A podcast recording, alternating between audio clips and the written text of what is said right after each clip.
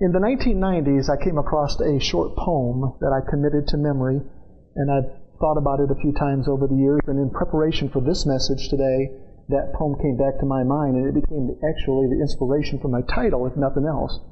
Let Go and Let God, that was the name of the, the poem. As children bring their broken toys and tears for us to mend, I brought my broken dreams to God because He is my friend. But then instead of leaving Him in peace to work alone, I hung around and tried to help with ways that were my own. At last I snatched them back and I said, "Oh God, how can you be so slow?" "My child," He said, "what could I do? You never did let go." Now if I was to take my right hand right now and start cranking in the air right now, my left hand would start doing these numbers. Because that's the way I've been at times over the years. You know, we give things to God and then we just kind of take them back. We give things to God, we take them back. And how many of you felt that God has just been a little slow at times? Even though we see patterns in the Old Testament and the New Testament of God taking His sweet time to make things just beautiful in its time. And that's what the Bible says. Everything is beautiful in its time. One of the things that I've noticed as people come to Christ is that they bring with them all their ideologies, all their doctrinal beliefs. Because some people can grow up in church and be in church for years and then accept Christ. It happened to me. I was thirty-four and a half years of age and grew up in a Pentecostal church. I'll go figure that out one time. When I gave my heart to the Lord, it was twenty years ago. What I've come to see is that really what we really need to do for the most part is just get the right foundation put in place. We stand sometimes on a faulty foundation, and the Bible talks about us standing on a firm foundation, not a faulty foundation. And so the message of unmerited grace, undeserved grace, and the message of His unconditional love, which are the messages that Triumphant Grace Ministry stands for, are considered radical messages by the mainstream church. They just are. The fact that God could love you in the midst of your worst moment. And so, when we come to Christ and we come to this message of grace, it requires a paradigm shift in our thinking. We have to think different. And so that's why we stand in this church week after week and we kind of keep saying the same things, but we say them a different way. Grace isn't just to get you saved. Grace is grace is a person. His name is Jesus, okay? And He is extravagant. Extravagant grace, I found, will teach a man how to walk all over again. Extravagant grace will teach you how to talk all over again.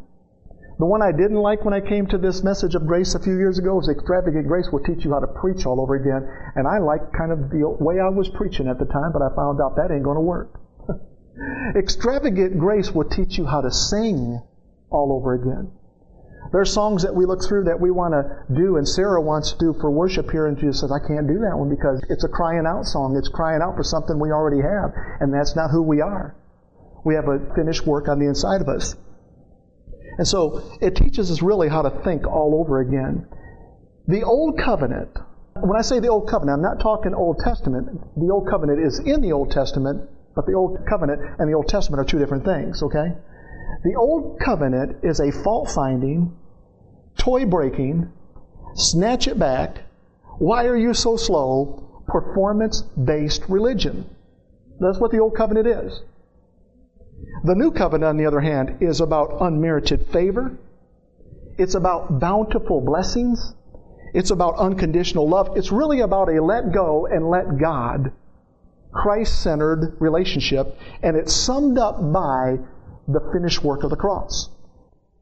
Matthew's the first gospel, then Mark, Luke, and then John. Matthew was not at the cross. Mark was not at the cross. Luke was not at the cross, but John was.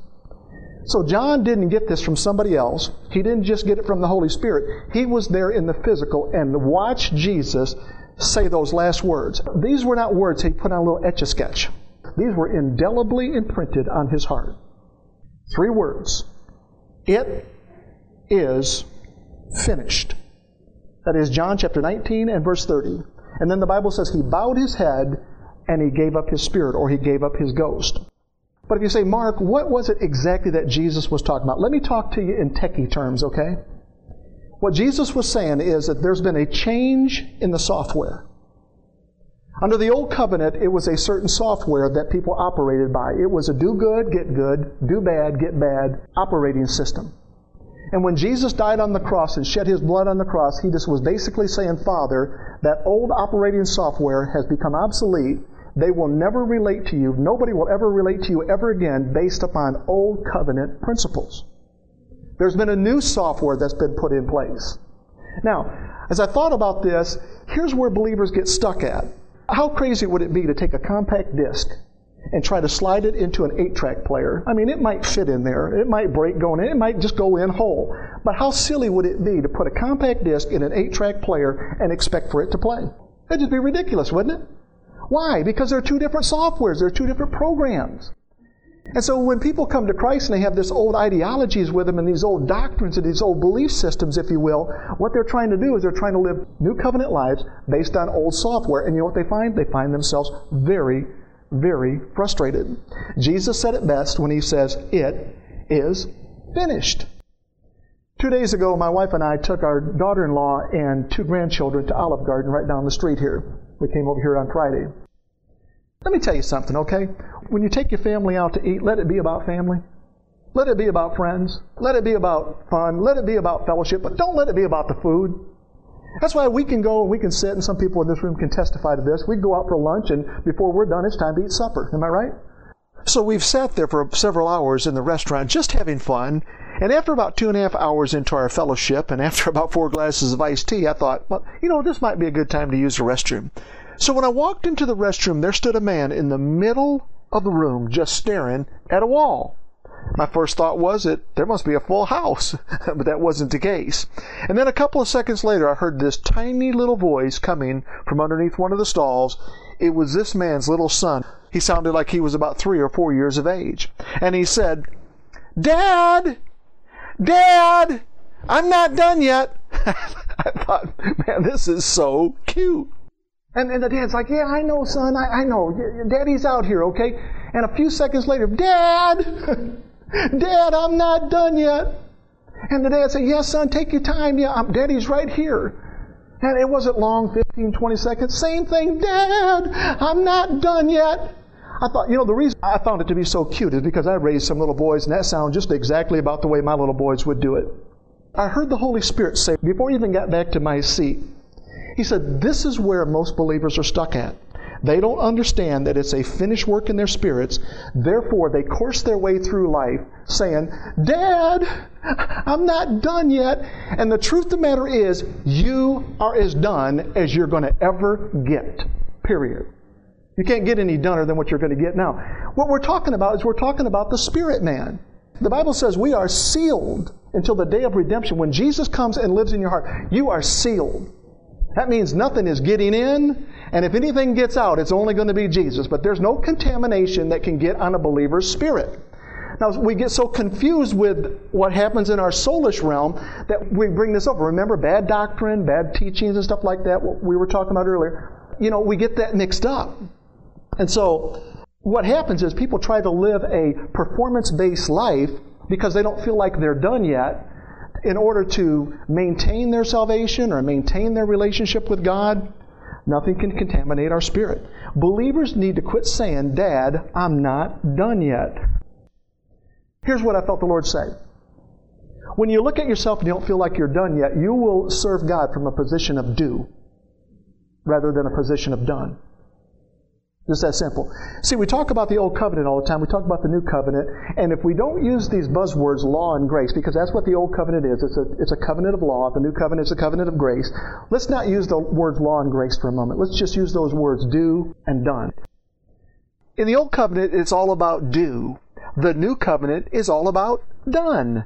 Done is just another way to say finished.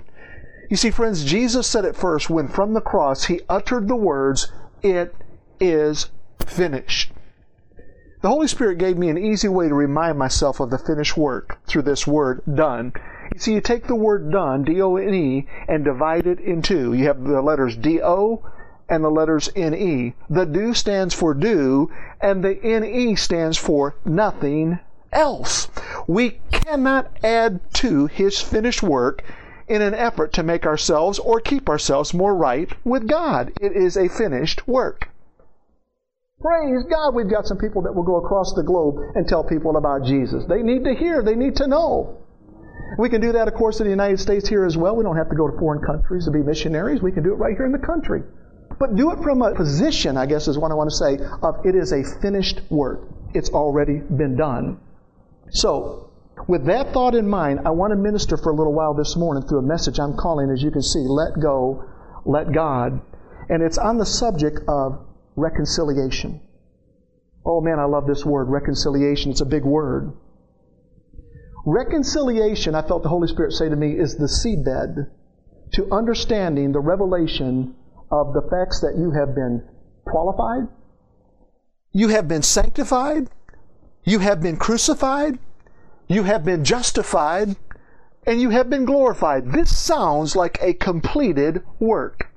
This sounds to me as a finished work. You've been qualified, you've been sanctified, you've been crucified, you've been justified, and you have been glorified. And I said, God, can you give them all to me? And, and just so I'm not hopping all over the place with Scripture. Romans chapter eight, verses twenty-eight, twenty-nine, and thirty. Watch how you find all these positional uh, things that God has done for us. And we know that in all things God works for the good of those who love Him, who have been called according to His purpose. I want you to listen to this word. He says, you've been called according to His purpose. That literally means you have been qualified. If you take a, a professional baseball team and they lose the catcher, they have a backup catcher. They bring in the backup catcher. If they lose that catcher, they bring in another catcher. They've got three or four catchers. But if they get skinny on catchers, what they'll do is they'll go down to the minor league team and they'll call up a catcher. They do not just throw a dart at the wall and go, just send us anybody. What they do is they qualify that man. And God says when He called you, He qualified you. That's exactly what God did when He called you. He qualified you according to His purpose, not yours. For those God foreknew, He also predestined. That's a big word. It literally means prearranged.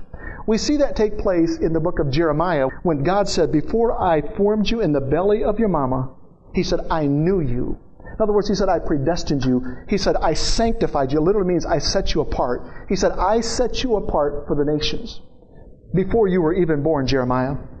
So we've been qualified, we've been sanctified, we've been predestined to be conformed to the likeness of His Son, that He might be the firstborn among many brethren. Listen, let me say something here. You cannot be like His Son without being crucified first. You've got to die in His Son in order to be like His Son. See, everybody just wants to live in His Son, but you got to die in His Son first. Would you agree with that? You got to die in Jesus first, right? Galatians chapter two, verse twenty. I've been crucified with Christ, nevertheless I live, yet not I, but Christ liveth in me. Love that scripture. That He might be the firstborn among many brethren, and those He predestined, He also called. Those He called, He also justified. Those He justified, He also glorified. You see, in reconciliation, I want you to begin to get this picture. In reconciliation, what has happened is a holy God has released us, or another way to say it is He's let go of all of our sins. He's let go of all of our transgressions. He's let go of all of our iniquities.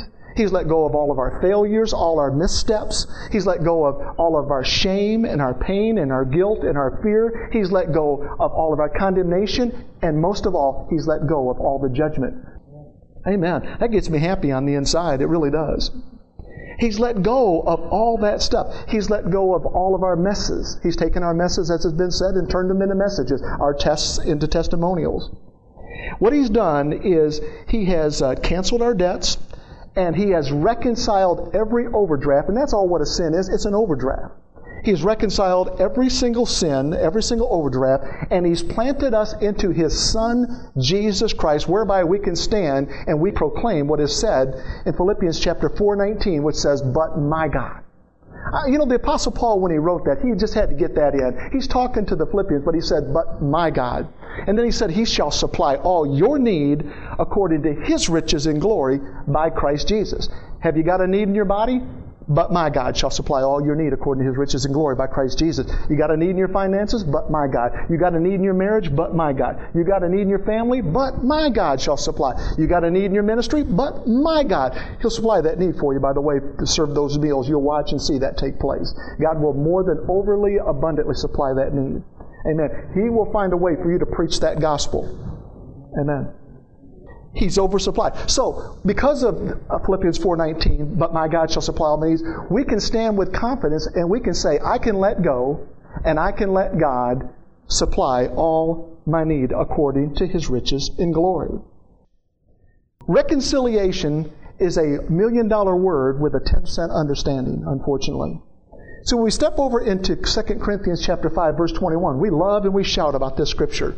And he hath made him to be sin for us who knew no sin, that we might be made the righteousness of God in him. Do you like that scripture? I like that scripture. He made him to be sin for me who knew no sin, that I might be made the righteousness of God in Christ. Love that scripture. But you know, there's three scriptures that come right before that, the verse eighteen, nineteen, and twenty, that help you understand and appreciate that righteousness. Because it wasn't just flippantly passed out. Here's righteousness, here's righteousness, here's righteousness. That was something that God had to do. He had to reconcile first, right? So these were the forerunner scriptures, the three found right in front of it, Second Corinthians chapter five, eighteen through twenty. And he gave us this wonderful message of reconciliation. All this is from God who reconciled us to him through himself, through Christ, and gave us the ministry of reconciliation. For God was in Christ, reconciling the world to himself, no longer counting people's sins against them. We are therefore Christ's ambassadors. Is that what you folks are? You're Christ's ambassadors. Ambassadors, what they do is they represent their government. That's what an ambassador does. And ambassadors don't come with their own opinions. They come with the word of the Lord. That's what they do. If you don't like it, you take it up with him. You know, that's what ambassadors do. We are his ambassadors, it says, as though God were making this appeal through us. We implore you on Christ's behalf, be reconciled to God. Now, when I was reading this yesterday, it says, for God was in Christ. And we say, well, wait a minute. Now, God was in Christ. Yeah, Jesus is God. God is Jesus. I, I kind of get all that stuff. But there came a point on the cross where God was no longer in Jesus. That is not true. You say, wait a minute, Pastor Mark, what about where it says, where Jesus cried out from the cross, my God, my God, why have you forsaken me? Now, I've heard this preached many times in many ways over the years, and they all seem like that could be true. But hear me out. When Jesus was hanging on the cross and he uttered those words, my God, my God, why have you forsaken me? I've heard ministers say, well, God forsook Jesus so he wouldn't have to forsake you. You know, there's a part of me that wants to grab a hold of that truth and go, yeah, I get that, okay. I've heard him say, you know what? Because of everything Jesus was experiencing and the pressure that he was under and all the sin of the world, past, present, and future, being dumped on him, he just simply wasn't aware of God's presence. And I totally get that too. Neither one of them are what Jesus was getting at when he was doing that. What Jesus was doing, he was looking from the cross. His mother was there. Mary Magdalene was there. John the Beloved was there. Simon of Cyrene was there. I mean, you had all these people that were there. Could have been several hundred people watching the crucifixions that day. What Jesus was doing, he was pointing them all the way back to the Messianic Psalm, Psalm twenty-two, where David wrote Psalm twenty-two. He opened that psalm by saying, my God, my God, why have you forsaken me? People didn't understand that psalm until Jesus fulfilled it. So what he was doing is he was simply, when he was saying that, he was saying, he knew that they were familiar with that psalm. See, the New Testament wasn't written yet, but he, the Old Testament was. And so he could point them back, and as you course your way through Psalm twenty-two, what you'll find is you'll find a picture of the crucifixion over and over, including the guys that insulted him and hurled insults at him and whatnot. You'll see the whole picture. But what's so beautiful about that is Jesus wanted to point them back and say, say, hey, it was me. It really was me. I'm the one that testified about it in Psalm twenty-two. It's me. And so that when they finally got that, they would just step right over into Psalm twenty-three, where the Lord is my shepherd, I shall not want. How many of you have heard me made a big deal about that scripture? That word want in the Hebrew, chaser, it means fail. Jesus was basically saying, listen, I'm taking your failure on me so that you will never have to fail again another day in your life. You see, what the enemy wants to do is he wants to make us feel guilty, shameful, and condemned. Let me tell you the difference between those three. They sound the same, but they're different. Guilt says, you've made a mistake. Shame says, you are the mistake. That's a big difference. And condemnation says, you must pay for your mistake. Friends, Jesus took our issues of life from us so that we don't have to walk through life saying, Dad, I'm not done yet. Yes, you are completely done. Do nothing else. Friends, the result of reconciliation is that we have been made a mirror image of Jesus. Yes, when I look in the mirror, I see Mark Testerman, but when God looks at me, He sees the darling of heaven, His Son, Jesus. If God was to look at my checking account right now, do you know what He'd see? He'd see the riches of Christ. If God was to look into my body right now, you know what He would see? He'd see the riches of Christ. And if God was to look into my mind right now, do you know what He'd see? The same answer. It would be the riches of Christ just flowing abundantly. Webster's eighteen twenty-eight dictionary defines reconciliation this way. It says it's the act of reconciling parties at variance. In other words, they're at odds with each other. There's a tug of war going on. They've got nothing in common. And he says there's this act of reconciling parties that are at variance, renewal of friendship after disagreement or enmity. It's the agreement of things seemingly opposite, different, or inconsistent. And God is saying, listen, here's what I'm going to do. I'm going to take two things that are absolutely not alike. They couldn't be farther apart, and I'm going to make them look like one. Do you think that God would allow us in heaven with all of our indifferences, all of our incompatibilities, and all of our insecurities, and all of our inconsistencies? The answer is absolutely not. So what did God do? He reconciled us to look like Christ. He reconciled us to look like His Son, Jesus. Now there's a word picture in my heart that I want to share with you today so that you get the full flavor of what I'm talking about. I have five digits on my hand. And if I take this hand and I say, this is my bank statement, when I receive my bank statement every month, it's going to consist of a lot of activity on there. It's going to have my A T M withdrawals. It's going to have my deposits. It's going to have my debits. It's going to have my transfers on there. It's going to have my checks. It's got, all that activity is going to be on there. And so what I do is I take that statement, and I put it here on my desk, and I bring my checking ledger from my checking account over next to it. And so as I start at the top of that banking account, that bank statement, it will say, you wrote a check to such and such a person on such a date for such amount. And then what I do is I look over, I know I'm not teaching anything here, but then I look over in my checking book and I say, did I do that? I did that. Check. Next one. Check. Check, check. Now, here's the deal. When you're all said and done, and everything's been checked, you look at the balance of the banking statement and the balance of your account. If they say the same thing, that's called reconciliation. If they say anything other than the same thing, it's not being reconciled. That is not reconciliation. So what God did is He said, hey, I've got an idea here. He said, my Son is sinless. I got an idea. I will make you sinless so that your sins and your lawless deeds I will remember no more. You see, friends, if we live our lives based upon our performance, if we live our life based upon our action, there's going to be days where you feel like you look and sound like God, and there's going to be days where you feel like you don't look and sound like God. And what if He comes on the day when you don't look and sound like God? Well, friends, I want to tell you something. His words are very clear when He says, I will never forsake you. I will never leave you. I will never forsake you. I will never pour out my wrath on my Son. I will never pour out my wrath on you. The heartbeat of God has always been about letting His people go. It's not just a New Testament thing.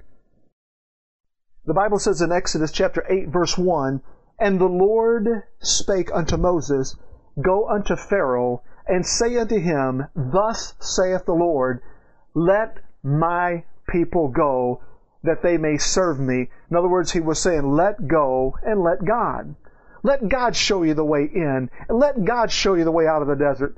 I'm going to take you to a place that your clothes won't even wear out. I'm going to feed you with manna every day. I'm going to feed you with quail. I'm going to bring water from the rock. I'm going to provide a cloud by day to comfort you and a pillar of fire by night. How good am I anyway? All you have to do is let go and let God. God was saying to Moses, the first thing that I'm going to do is deliver my people from bondage. I'm going to save my people from the plagues of Egypt. Then I'm going to baptize them into the Red Sea. Then I'm going to meet all their need according to my riches and glory through Christ Jesus. That's a pretty good deal. This is what happens when a person lets go and lets God. And when it's all been said, and when it's all been done, I'm going to bring them into a land that is flowing with milk and honey, a picture of heaven, a picture of joy. The journey for the believer has always been about letting go and letting God. Letting go and letting God is exactly what the Pennsylvania Amish families did in two thousand six when Charles Roberts stormed into a school classroom. He shot and killed five little girls and wounded another five, and then he took his own life. In the aftermath of this tragedy, the Amish responded this way. I want you to hear how they responded. On the day of the shooting, a grandfather of one of the murdered Amish girls was heard warning some young relatives not to hate the killer, saying, "We must not think evil of Charles Roberts." Another Amish father noted, "He had a mother and a wife and a soul, and now he's standing before a just God." Jack Meyer, a member of the Brethren community living near the Amish in Lancaster County, explained, "I don't think there's anybody here that wants to do anything but forgive and to reach out to those who have suffered a loss in that way, but to reach out to the family of the man who committed these acts." A Roberts family spokesman said an Amish neighbor comforted the Roberts family hours after the shooting and extended forgiveness to them. Amish community members visited and comforted, watch this now, Robert's widow, parents, and parents-in-law. One Amish man held Robert's sobbing father in his arms, reportedly, for as long as an hour to comfort him. The Amish also set up a charitable fund for the family of the shooter. About thirty members of the Amish community attended the gunman Charles Roberts' funeral, and Marie Roberts, the widow of the killer, was one of the few outsiders that was actually invited to the funeral of one of the slain schoolgirls. Marie Roberts wrote an open letter to her Amish neighbors thanking them for their forgiveness, thanking them for their grace, thanking them for their mercy. She wrote, "Your love for our family has helped to provide the healing we so desperately need. Gifts you have given have touched our hearts in a way no words can describe. Your compassion has reached beyond our family, beyond our community, and is changing our world. And for this we sincerely thank you." Some commentators criticized the quick and complete forgiveness with which the Amish responded, arguing that forgiveness is inappropriate when no remorse has been expressed, and that such an attitude runs the risk of denying the existence of evil, while others were supportive. Donald Graybill and two other scholars of Amish life noted that letting go of grudges is a deeply rooted value in the Amish cultures. Friend, I could search high and low. I could search the mountaintops and I could search the valleys, and outside of Jesus' sacrifice on the cross, never find a better picture of reconciliation than the Amish family's choice to forgive. Now, what I'm about to say is not Bible doctrine, but it is Bible principle. It is a type and shadow, if you will. In the book of Genesis, chapter twenty-five, verses twenty through thirty-four, we find these words. Isaac was forty years old when he married Rebekah. Isaac prayed to the Lord on behalf of his wife because she was childless. The Lord answered his prayer, and his wife Rebekah became pregnant. The babies jostled each other within her, and she said, "Why is this happening to me?" So she went to inquire of the Lord.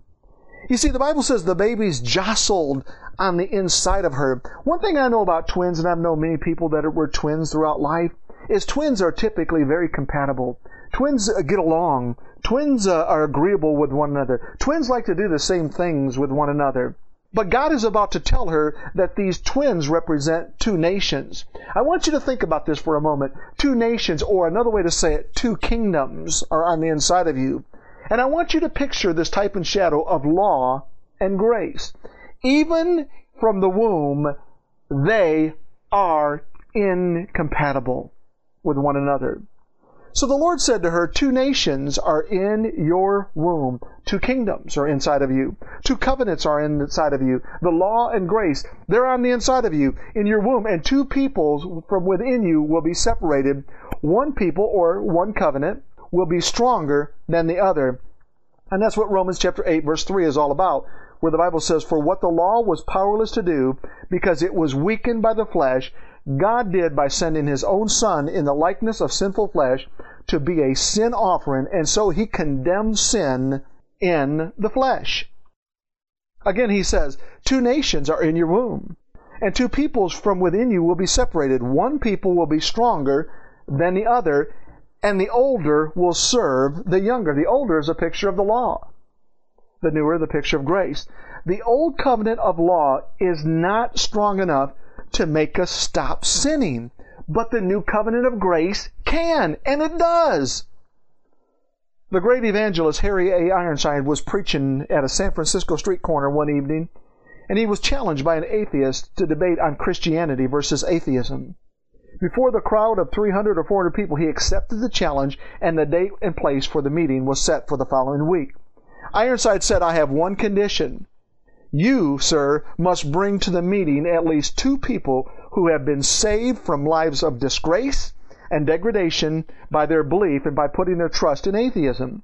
Ironside said that he would provide no less than one hundred people who had been saved from the same state, a life of disgrace and degradation, by the gospel of Jesus Christ.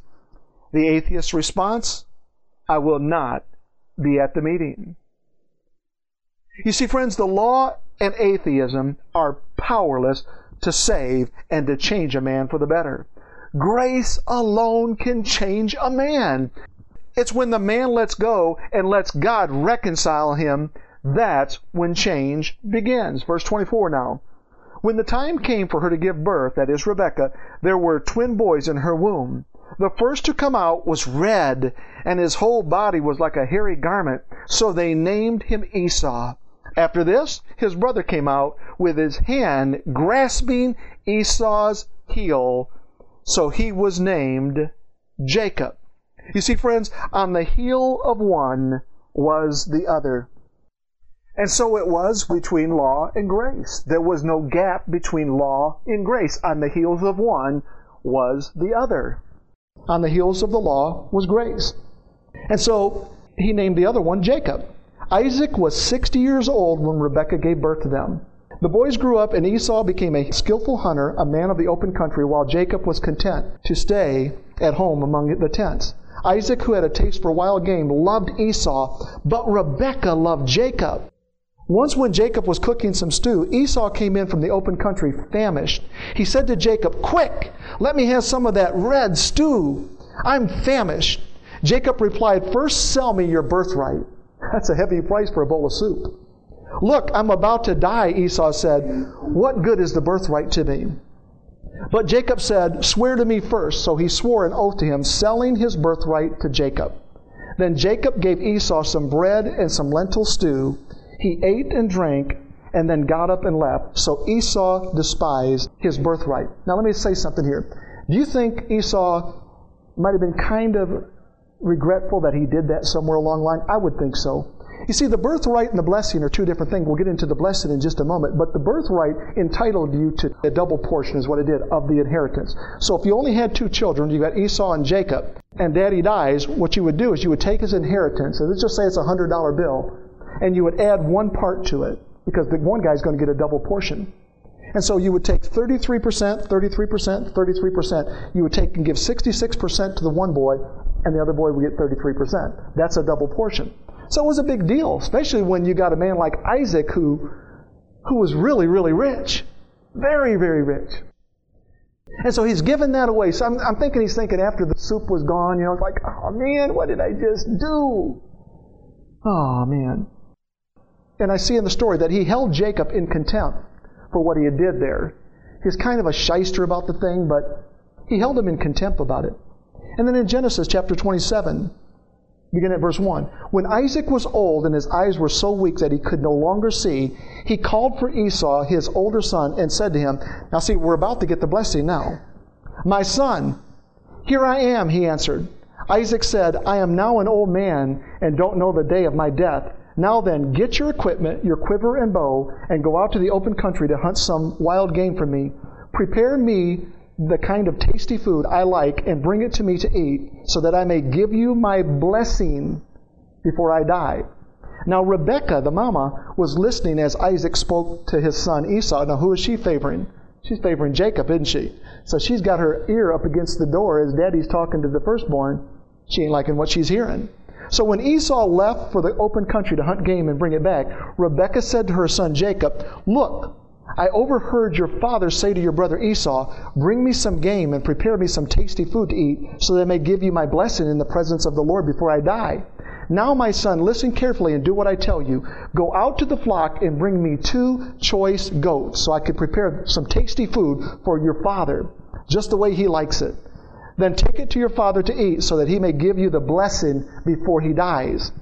Jacob said to Rebekah, his mother, "But my brother Esau is a hairy man, while I have smooth skin. What if my father touches me? I would appear to be tricking him and would bring down a curse on myself rather than a blessing." His mother said to him, "My son, let the curse fall on me. Just do what I say. Go and get those goats for me." So he went and got them and brought them to his mother, and she prepared some tasty food just the way his father liked it. Then Rebekah took the best clothes of Esau, her older son, in the house, and she put these clothes on her younger son. She covered his hands and the smooth part of his neck with this goat skin, this hairy goat skin. And then she gave, of course, the food to Jacob to take to, to the father. He went to his father and said, "My father?" "Yes, my son," he answered. "Who is it?" Jacob said to his father, "I am Esau, your firstborn." "Lie." This is Jacob. "Lie. I have done as you have told me." "Lie. Please sit up and eat some of my game." "Lie." That was Dad's goat. "So that you may give me your blessing." Isaac asked his son, "How did you find it so quickly, my son?" "The Lord your God gave me success." More lies. I'm telling you, when you start lying, man, you, you, it's a slippery slope, isn't it? Then Isaac said to Jacob, "Come near me so I can touch you, my son, to know whether you are really my son Esau or not." Jacob went close to his father Isaac, who touched him and said, "The voice is like the voice of Jacob, but the hands are the hands of Esau." He did not recognize him, for his hands were hairy like those of his brother Esau, so he proceeded to bless him. "Are you really my son Esau?" He's given him like one more opportunity to come clean. "Are you really my son Esau?" he asked. "I am." There's your fifth lie. Then he said, "My son, bring me some of your game to eat, so that I may give you my blessing." It's just kind of strange how people used to do this back then, isn't it? Jacob brought it to him, and he ate, and he brought some wine and drank. Figured, man, you might as well get Daddy drunk before he changes his mind. He brought some wine, and he drank. Then his father Isaac said to him, "Come here, my son, and kiss me." So he went to him and kissed him. When Isaac caught the smell of his clothes, he blessed him and said, "Ah, the smell of my son Esau is like the smell of a field that the Lord has blessed. May God give you heaven's dew and earth's richness and abundance of grain and new wine. May nations serve you and peoples bow down to you. Be Lord over your brothers, and may the sons of your mother bow down to you. May those who curse you be cursed, and may those who bless you be blessed." After Isaac finished blessing him, and Jacob had scarcely left his father's presence, his brother Esau came in. I mean, this is like perfect timing, right? So what he does is he too prepares some tasty food and brings it to his father. Then he said to him, "My father, please sit up and eat some of my game so that you may give me your blessing." His father Isaac asked him, "Who are you?"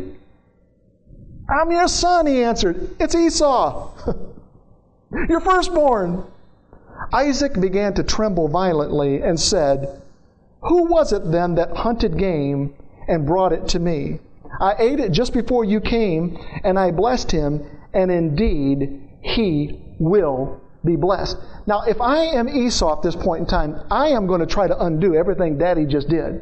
I'm going to throw the biggest fit. I mean, I'm going to be stomping and snorting, going, "Daddy, that that that was that trickery boy. That was Jacob, Daddy. This is Esau, Daddy." But here's what he said. He said, "I have blessed him." The lesson that we learn out of this thing here is when the Father pronounces a blessing on you, it cannot be reversed. That's an amazing revelation. He couldn't change his mind if he wanted to, because he's already released the blessing. And so when God blessed us through Christ, he can't change his mind. I mean, we're talking Old Testament here. We're not even talking about even under Old Covenant yet. This is Genesis. The Old Covenant didn't come till Exodus. So what's so amazing here is you see the type and shadow of the goodness of Christ and, and God. He's just saying, "Listen, I put the blessing on him, son. I cannot reverse it." I can't take it away from Him. What I've said sticks. The day you let go and let God come into your life, He did the same thing. He reconciled you. He reconciled me to His Son, Jesus Christ. And what He's done, He cannot reverse. That's the awesome thing. Even though Jacob was dishonest. Isaac couldn't see, right? He's blind, basically. I mean, he might have had cataracts. I don't know what it is. But he can't see. Otherwise, he would have been able to see. You ain't Esau. You're Jacob.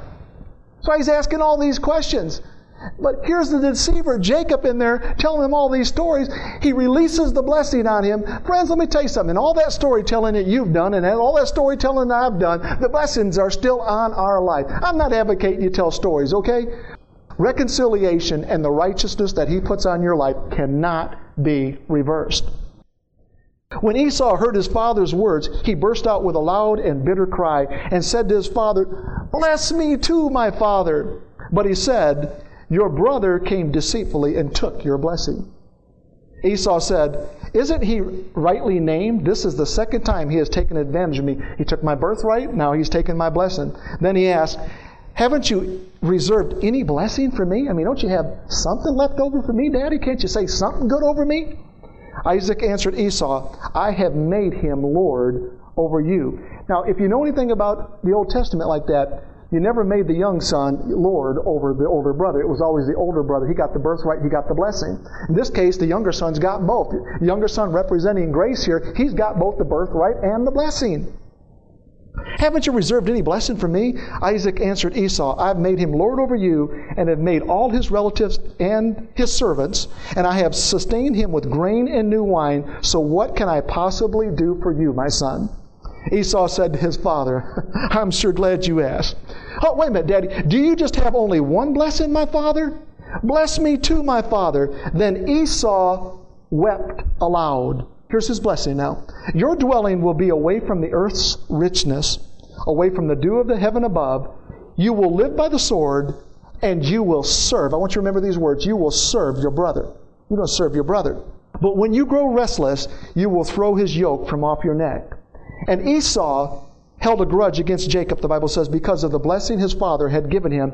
He said to himself, "The days of mourning for my father are near." Now watch what he's about to say. And he says, "When those days draw near," he says, "I will kill my brother Jacob." These are Esau's words. He said, "I'm going to kill my brother Jacob." So when Rebekah was told what her older son Esau had said, she sent for her younger son Jacob and said to him, "Your brother Esau is planning to avenge himself by killing you. Now then, my son, do what I say, flee at once and go to my brother Laban in a distant country. Stay with him for a while until your brother's fury subsides. When your brother's no longer angry with you and forgets what you did to him." Now wait a minute now. twenty years? I mean, Jacob was gone twenty years. I wouldn't have forgot about that in twenty years. No. "I'll send word for you to come back from there. Why should I lose both of you in one day?" Esau is really ticked off, and I understand why. I totally get why he's ticked off. And if you follow Jacob's life over the next twenty years, you know the trickery stuff that he did to his daddy all fell back on him. He wanted Rachel. Laban gave him Leah. He wanted to only work seven years. He ended up working twenty years for Laban. I want to fast forward through all that because I think you've been down that road and read those stories and whatnot. So he's put in all this labor for Laban for twenty years, and now it comes time to leave.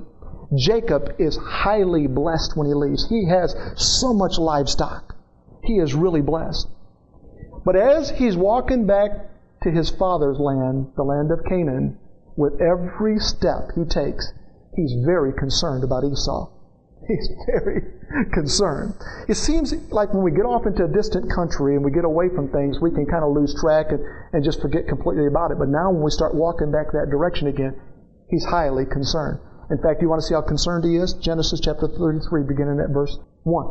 Before I say that, Jacob's men went to scout, and they saw Esau was coming towards them. And so what Jacob decides to do is to give him about six hundred of his animals. Now that's a lot of wealth. About six hundred animals. He said, "Well, take these to my brother." And here's the prayer that he begins to pray. Genesis chapter thirty-two, verse eleven. "Save me, I pray, from the hand of my brother Esau, for I am afraid he will come and attack me, and also the mothers with their children." Now, They're narrowing the gap. The brothers are walking towards each other. Well, these are, these guys are probably on horses. And Jacob looked up, and there he saw Esau coming with his four hundred men. There's four hundred men that are coming towards him right now. So what did Jacob do? He divided the children among Leah, Rachel, and two female servants. He put the female servants and their children in front, Leah and her children next, and Rachel and Joseph, the darling that he loved, in the back. And then he went out to meet his brother, to approach his brother. And on his way to his brother, he fell down to the ground seven times and worshipped. You want to know what weapon Esau killed Jacob with? I'm going to share it with you. Here it is in verse four. Here's the weapon. But Esau ran to meet Jacob, and you think it was a knife? You think it was a sword? You think it was a spear? You think it was a bow and arrow? You think it was a gun? You think it was a stick of dynamite? No, it wasn't any of those things. He ran to meet his brother Jacob and embraced him.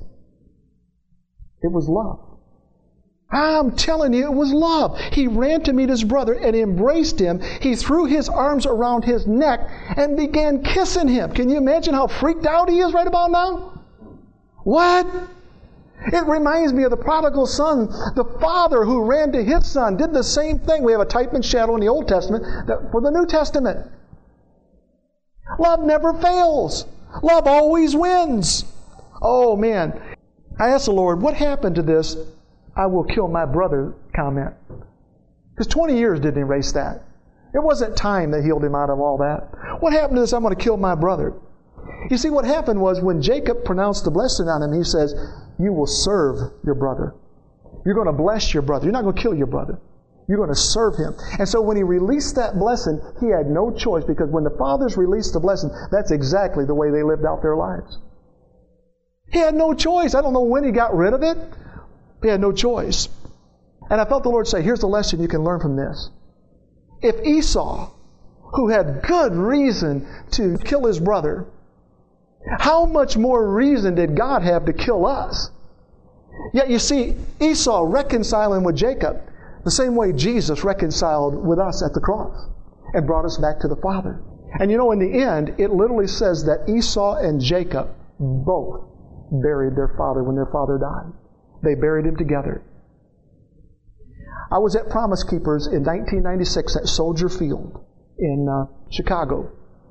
It was a two-day event, and it was blazing hot. I was one year old in the Lord at the time, and I was at this Promise Keepers rally, and there was tens and tens of thousands of men. That year, it was called Breaking Down the Walls. And the whole focus was reconciliation.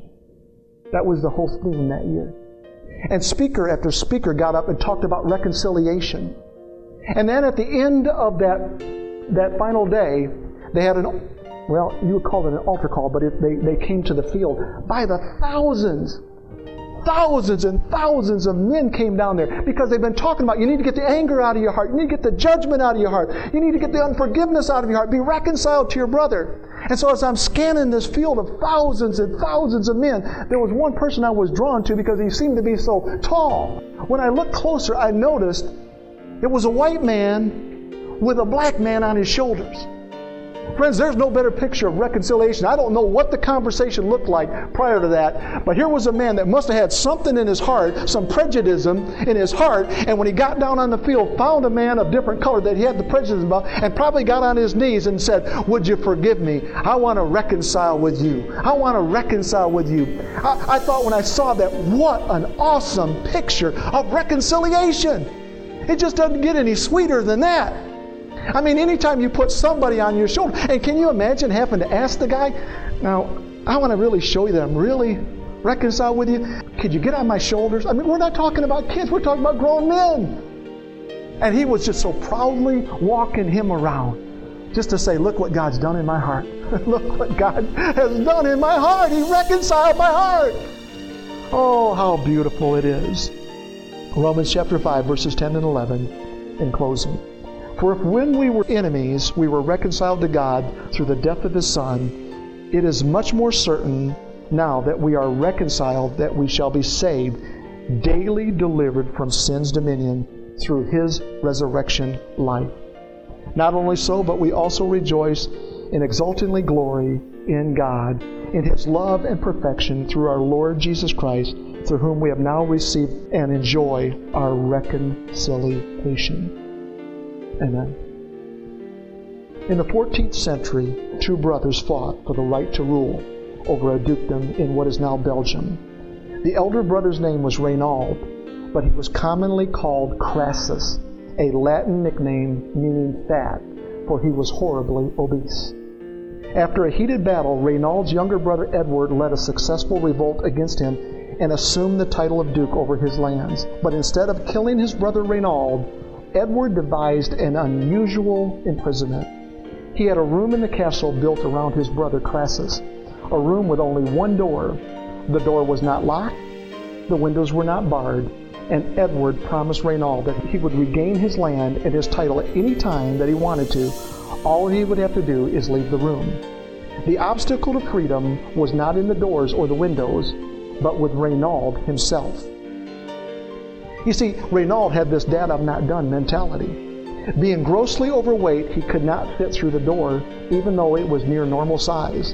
All Reynald needed to do was to diet down to a smaller size and then walk out a free man with all he had before his fall from power. However, his younger brother kept sending him an assortment of tasty foods.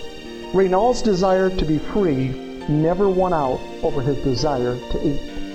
Some would accuse Duke Edward of being cruel to his older brother, but he would have simply replied, "My brother is not a prisoner. He may leave whenever he will."